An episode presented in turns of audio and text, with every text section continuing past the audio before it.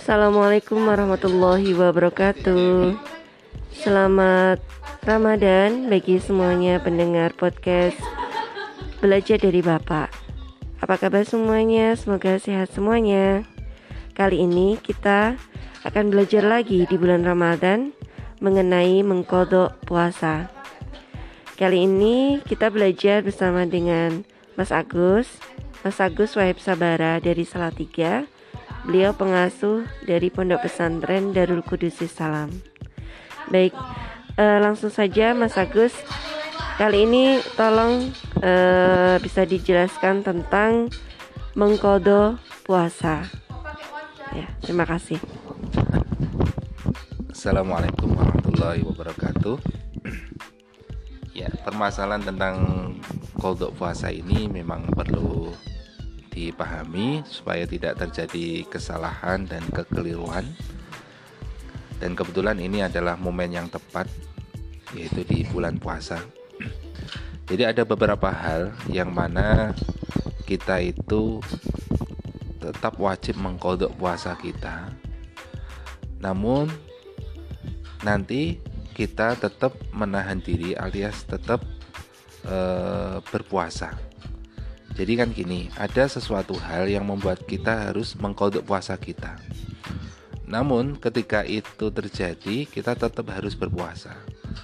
Untuk memahaminya itu ada enam per, ada enam perkara ya. Yang pertama, misalnya gini, ada orang yang lupa niat pada malam hari untuk berpuasa fardu. Maka di keesokan harinya ya dia tetap berpuasa. Namun dia besok wajib mengkodok puasa itu karena dia lupa niatnya. Artinya dia tetap berpuasa namun puasanya tidak dihitung sebagai puasa wajib. Tapi dia tidak boleh gara-gara lupa niat kemudian dia tidak berpuasa pada hari itu.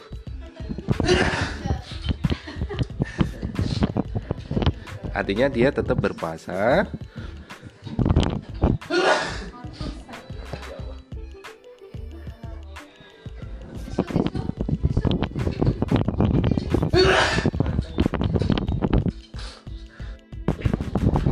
wajib mengkodok puasa.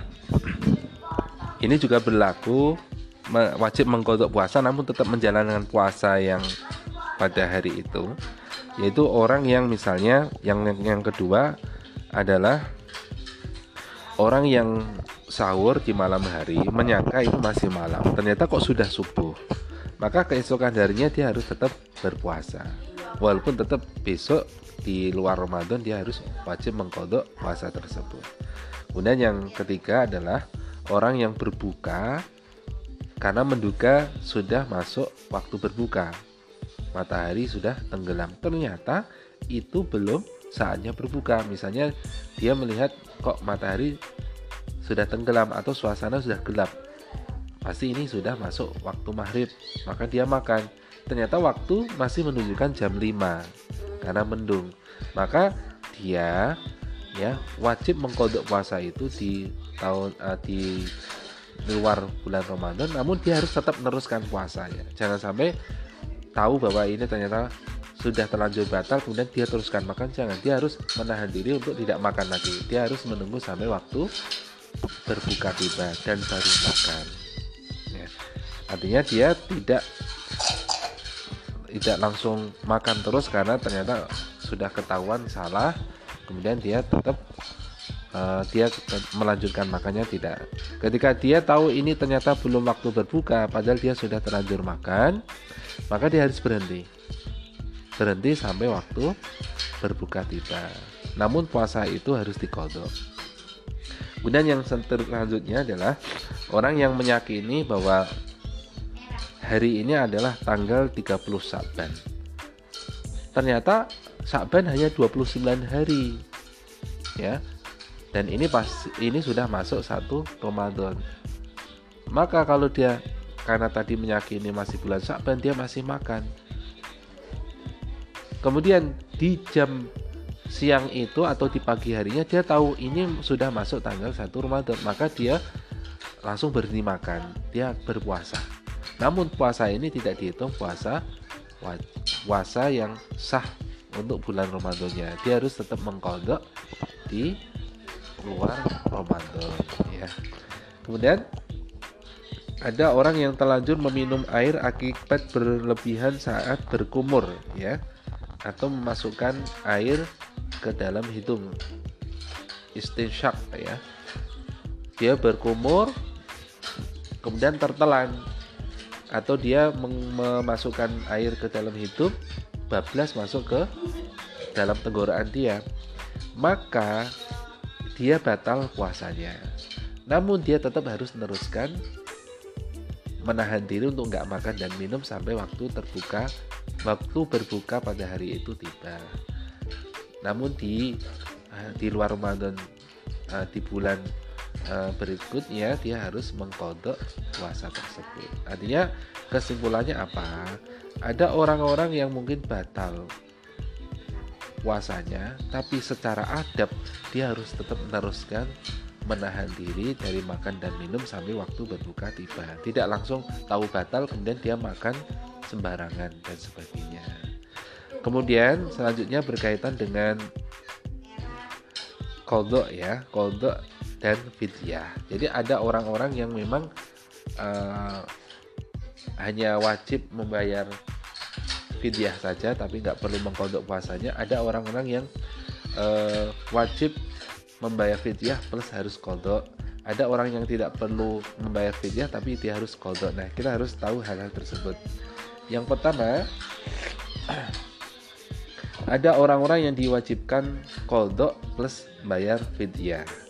Nah jenisnya ini ada dua. Yang pertama seorang wanita yang membatalkan puasa karena khawatir terhadap keselamatan orang lain. Jadi seorang wanita yang misalnya menyusui anaknya. Dia khawatir kalau dia berpuasa, anaknya nanti kekurangan air susu itu. Jadi kalau karena dia berpuasa kemudian air susunya berkurang sehingga menjadikan anaknya ini kelaparan. Karena kekhawatiran dia terhadap anaknya ini, dia boleh tidak berpuasa.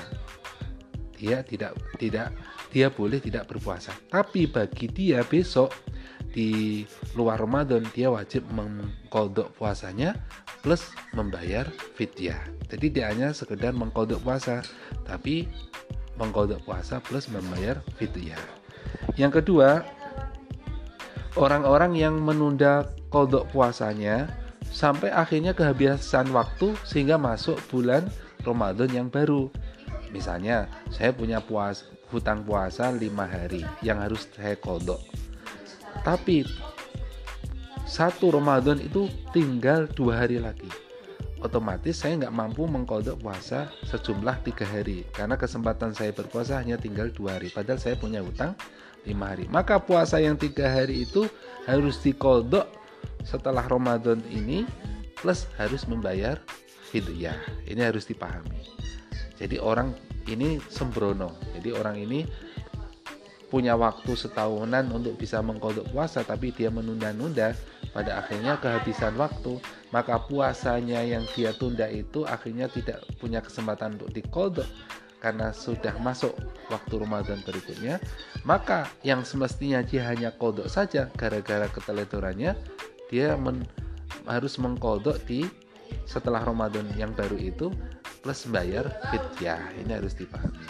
Kemudian yang ketiga uh, yang kedua maaf orang yang diwajibkan kodok tanpa membayar fidyah. Jadi hanya kodok saja tapi tidak membayar fidyah. Yang pertama seperti apa? Ini contoh ya. Seperti orang yang pingsan.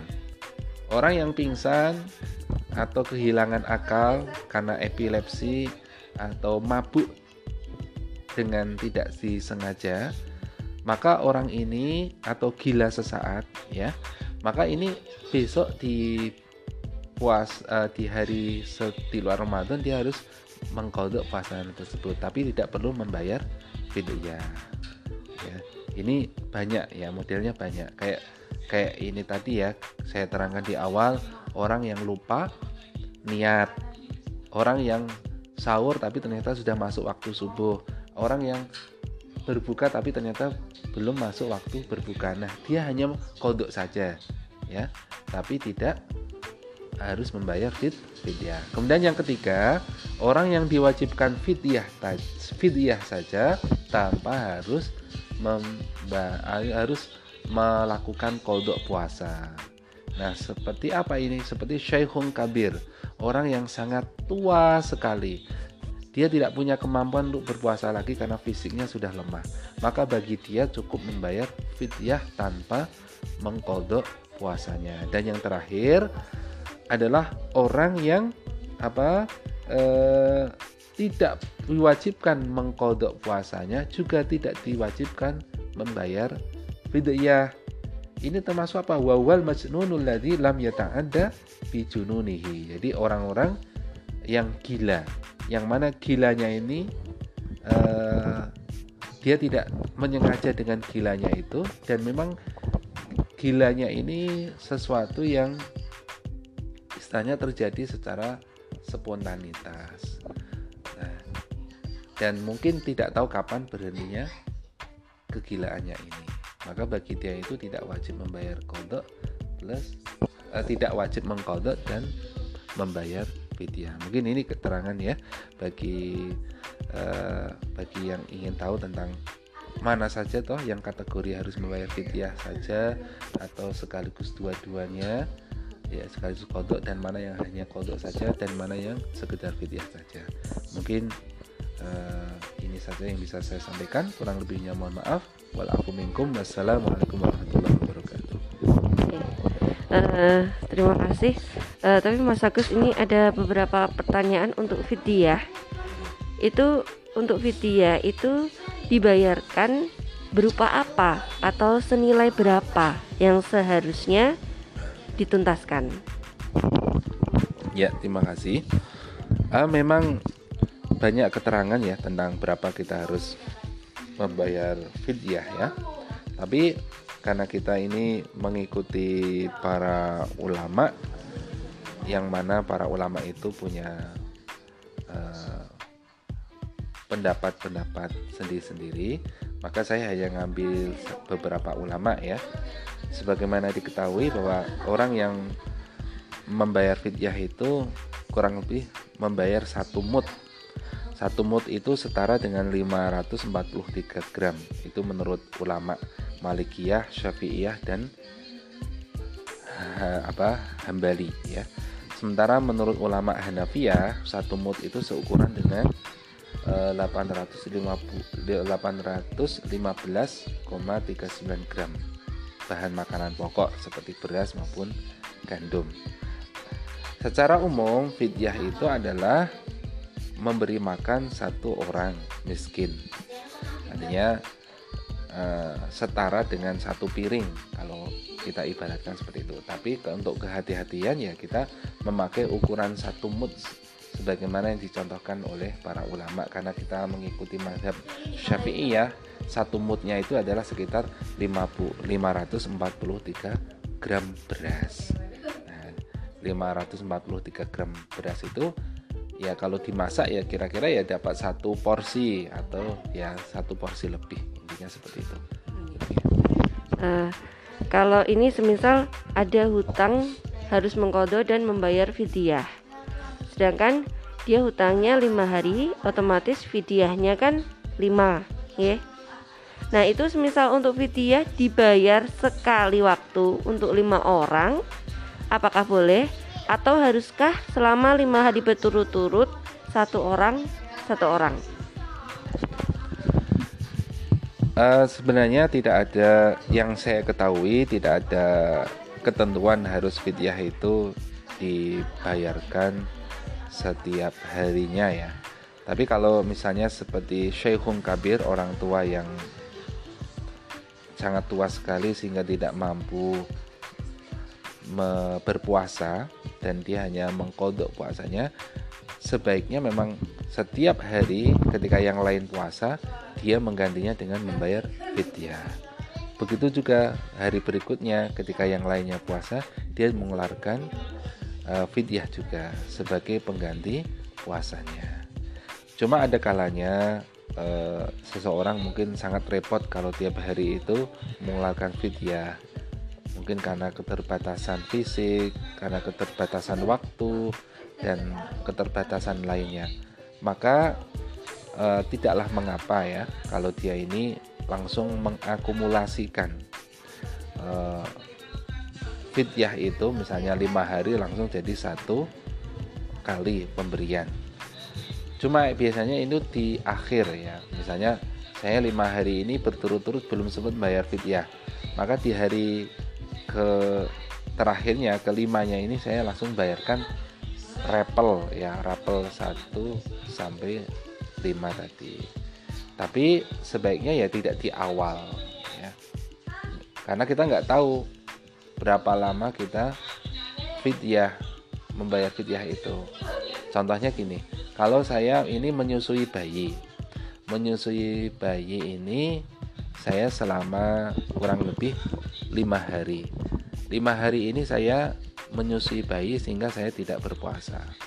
Kemudian saya besok harus membayar eh, mengkodok puasa saya selama lima hari.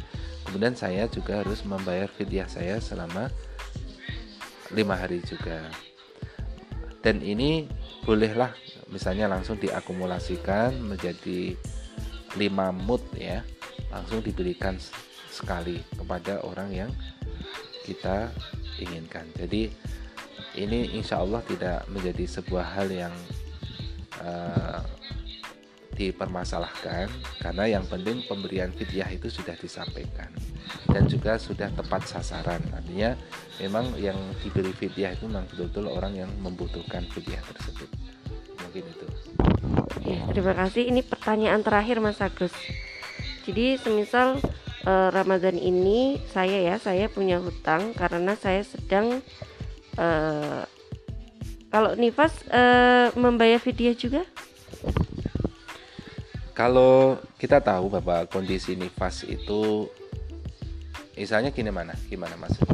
Uh, kalau nifas hanya mengkodo uh, jadi waktu bulan puasa kita waktu nifas otomatis kan nggak puasa itu sama halnya dengan head ya jadi nggak perlu ya, bayar ya artinya kondisi nifas sama head itu kan sama artinya tidak memperbolehkan kita untuk berpuasa. Maka nanti ketika kita sudah suci dari head maupun nifas tadi kita berpuasa tanpa harus membayar fidyah. Oh jadi begini pertanyaannya uh, ketika kita tidak bisa membayar hutang puasa kemarin dan sekarang batas waktu Ramadan sudah mau habis uh, sudah mendekati Ramadan kedua dan kita tidak berkesempatan untuk membayar otomatis kita punya tanggungan mengkodo dan membayar fidyah ya. Nah karena jika ya jika kita mendahulukan untuk membayar fidyah dahulu menuntaskannya dahulu apakah itu boleh uh, dalam hal ini memang tidak ada batasan ya kapan kita membayar fidyah kalau yang namanya kewajiban itu kalau bisa segera dilaksanakan ketika kita mempunyai kesempatan untuk bisa melaksanakan misalnya kita ini saya ingin membayar fidyah segera karena mumpung ada yang bisa saya bayarkan. Cuma untuk membarengkan dengan puasa saya karena saya masih head atau nifas nggak bisa. Ya sudah, saya bayarkan fidyah dulu nggak apa-apa. Karena khawatirnya bisa jadi ketika nanti saya suci justru saya mungkin tidak punya kesempatan atau uh, me, apa kemampuan untuk membayar fidyah saya mungkin kebetulan nggak nggak nggak bisa atau nggak ada. Jadi langsung saja diberikan. Sangat menarik sekali ya. Ini adalah materi umum yang biasa dipertanyakan saat mendekati Ramadan. Oh ya Mas Agus ini terakhir lagi nih untuk membayar fidyah apakah harus di bulan Ramadan? Membayar fidyah itu tidak harus di bulan Ramadan ya. Tergantung tergantung pelakunya ya. Kayak Syekhung Kabir, orang tua yang tua sekali itu kan posisi bulan Ramadan dia nggak berpuasa maka di bulan puasa itu dia kewajibannya membayar fidyah saja. Tapi bagi yang lain itu tidak harus dipaskan di bulan Ramadan. Jadi sewaktu-waktu boleh. Ini jadi menimbulkan banyak pertanyaan ya. Masih pertanyaan umum. Tidak ada akhirnya sepertinya. Jika mas ini kan ada puasa sawal setelah lebaran jika saya berpuasa sawal sekalian meniatkan untuk mengkodok puasa ramadan saya yang kemarin itu apakah diperbolehkan? Ya. Jadi sebenarnya kita harus memahami bahwa antara yang wajib sama sunnah itu tidak bisa dibarengke ya. Yang bisa itu yang setara. Misalnya kalau puasa ya misalnya puasa Dawud dibarengkan dengan puasa Senin Kemis atau puasa sunnah lainnya seperti puasa uh, di bulan Dhul Hijjah atau puasa Muharram kebetulan kita juga ngepasi hari Senin maka kita boleh niatkan puasa Senin Kemis plus puasa Dhul Hijjah atau puasa di Muharram itu atau puasa Tasua atau puasa Asyura. Tapi sehubungan dengan di enam hari setelah satu Sawal itu dianjurkan untuk berpuasa karena pahalanya itu seperti puasa setahun penuh ya. Namun kendalanya adalah kita itu masih punya hutang puasa. Mana yang harus didahulukan? Apakah mengkodok puasanya dulu atau berpuasa sunnah sawal? Nah, kita tahu bahwa saat bahwa bulan sawal itu kurang lebih ada 29 hari atau sampai 30 hari ya. Kesempatan kita untuk puasa sawal dalam hal ini lebih sedikit dibandingkan kesempatan kita untuk mengkodok kita hanya bisa berpuasa sawal di satu bulan sawal saja. Sedangkan kita kalau kodok itu ada sekitar setahunan sampai bulan puasa berikutnya ya. Maka mana yang harus didahulukan? Kalau memang memang punya banyak waktu bolehlah mungkin habis satu sawal misalnya tanggal 2 langsung mengkodok puasanya. Dengan asumsi nanti setelah e, koldoknya selesai dia bisa melanjutkan dengan berpuasa sawal tapi kalau memang koldoknya banyak misalnya dia e, misalnya 15 hari ya dan dia seorang wanita maka misalnya sejak tanggal 2 kemudian dia langsung setat untuk berpuasa kodok sampai tanggal 16 ya misalnya ya tanggal 16 misalnya. Kemudian habis itu udur maka kemungkinan dia akan kehilangan waktu untuk melakukan sholat apa puasa sunnah sawal maka kalau e, masalah prioritas tergantung kondisi masing-masing. Kalau laki-laki mungkin bisa tapi kalau seorang perempuan harus menghitung-hitung kesempatan dia itu lebih banyak mana. Kesempatan untuk berpuasa sunnah sawalnya apakah akan semakin sedikit kalau dia memaksakan diri untuk mengkodok uh, segera mengkodok puasa Ramadannya di bulan Syawal itu. Tapi kalau dia memang mampu, ya dia mungkin uh, dia berpuasa sunnah dulu saja. Uh, berpuasa maaf buat puasa kodok dulu, misalnya dia hanya kodok dua atau tiga hari, kemudian dia lanjutkan untuk berpuasa sunnah Syawal. Tapi kalau dia ya khawatir nanti waktunya habis maka dia dahulukan puasa sunnah sawalnya dulu setelah itu baru dia mengkodok puasa wajibnya intinya bahwa uh, tidak diperbolehkan meniatkan antara sunnah dan wajib ya puasa sunnah sama wajib jadi kalau sunnah ya sesama sunnah saja kalau wajib ya wajib gitu aja Alhamdulillah. Terima kasih banyak. Masih banyak ya pertanyaannya. Uh, mau ada tambahan lagi Mas Agus? Uh, sehubungan gini, misalnya uh, ada orang yang tidak berpuasa karena alasan tertentu, misalnya seorang musafir, orang sakit, syekhung kabir, orang tua yang sudah tua renta, orang yang kelaparan atau kehausan, ibu hamil atau ibu menyusui. Keenam kategori yang disebutkan ini di bulan lain setelah Ramadan itu kan harus mengkodok uh, dan membayar fidyah sebagai ganti dari puasa yang ditinggalkan. Nah, pertanyaan misalnya kalau ada seorang yang meninggal dunia dengan membawa hutang puasa, maka langkah apa yang perlu diambil oleh pihak keluarga? Apakah perlu dibayarkan fidyah atau dikodokkan? Nah, untuk masalah ini ulama tidak memukul rata. Jadi kondisinya harus dilihat terlebih dahulu. Kalau seseorang itu memiliki hutang puasa, lalu ia tidak sempat mengkodoknya karena udur atau karena waktu yang tidak memungkinkan sampai dia meninggal dunia, maka dia tidak lagi berkewajiban untuk mengkodoknya. Ini disampaikan oleh Syekh Wahab Az-Zuhali ya. Dikatakan bahwa eh, apa an takobla imkanis siam imma liudhaikil waqti au liyudrin min marodin au safarin au ajsin anis saum fala syai'in alaihi inda aktsaril ulama li adami takusirihi wala isma alaih li'annahu fardun lam yatamakkan uh, minhu ilal maut.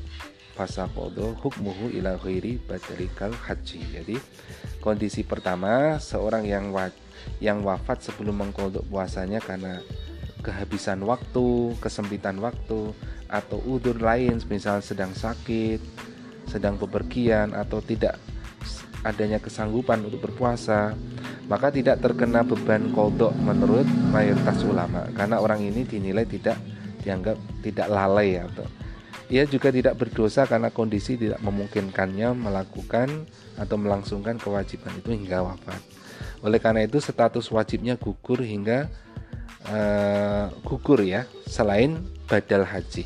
Ya, jadi kalau orang yang mau haji ternyata dia meninggal dunia, maka ahli warisnya harus membadalkannya. Tapi kalau untuk puasa ini dia tidak tidak dibadali puasanya karena memang karena tidak sanggup berpuasa.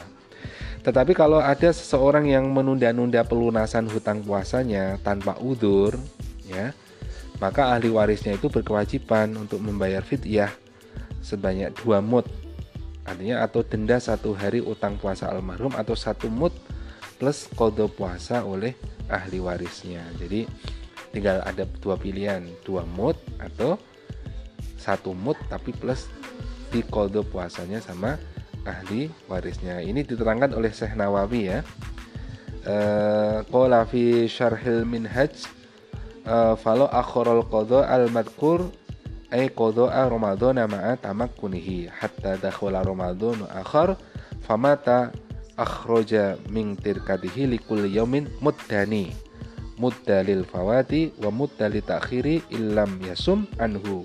Wa illa wajaba muddun wahidul litakhirihim. Jadi dikatakan dalam Syarhul Manhaj kalau seseorang menunda kodo tersebut maksudnya kodo puasa Ramadan sementara ia sempat melakukannya eh, hingga Ramadan berikutnya tiba lalu ia meninggal dunia maka harus diambil dari harta peninggalannya sebesar dua mut untuk satu hari utang puasanya dengan rincian yaitu satu mut denda luput koldo dan satu mut denda penundaan koldo. Jadi ada dua mut itu berasal dari uh, denda karena lupa mengkoldo dan denda karena menunda-nunda koldonya. Denda ini berlaku bila hutang puasanya tidak dikodokan. Kalau hutang puasanya dikodokan sama ahli warisnya, maka cukup diambilkan satu mut sebagai denda penundaan koldo sedangkan puasanya nanti yang uh, uh, ditinggalkan tadi itu di koldokan sama ahli warisnya. Koldo puasa oleh pihak ahli waris ini diharapkan dapat membebaskan jenazah dari tuntutan hukum di alam kubur uh, dan di akhirat kelak ya sebagaimana anjuran koldo oleh madhab Hanafi. Jadi dikatakan bahwa dalam madhab Hanafi wa yustahabbu indal Hanabilati lil wali ayyasuma anil mayyit li'annahu ahwatu li bara'atil mayyit. Jadi seorang wali jenazah menurut pandangan madhab Hambali itu dianjurkan untuk mengkoldo puasanya almarhum sebagai bentuk uh, ikhtiyat atau kehati-hatian bagi pembebasan kewajiban puasa almarhum tadi. Demikian kurang lebihnya mohon maaf. Nah, jika ada kesalahan mohon dimaafkan karena kekurangan ilmu saya. Wal minkum wassalamualaikum warahmatullahi wabarakatuh. Waalaikumsalam warahmatullahi wabarakatuh